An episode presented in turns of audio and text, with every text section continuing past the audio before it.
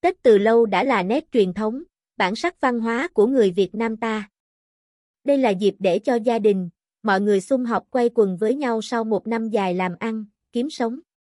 Bất cứ ai trong chúng ta cũng đã từng ít nhất một lần được mong chờ đến Tết để được mặc quần áo mới, đi chợ sắm đồ Tết và đặc biệt là sẽ nhận được tiền mừng tuổi, lì xì và những lời chúc của những người xung quanh.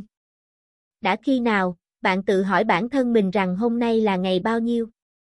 Còn mấy ngày nữa đến Tết âm lịch hay chưa?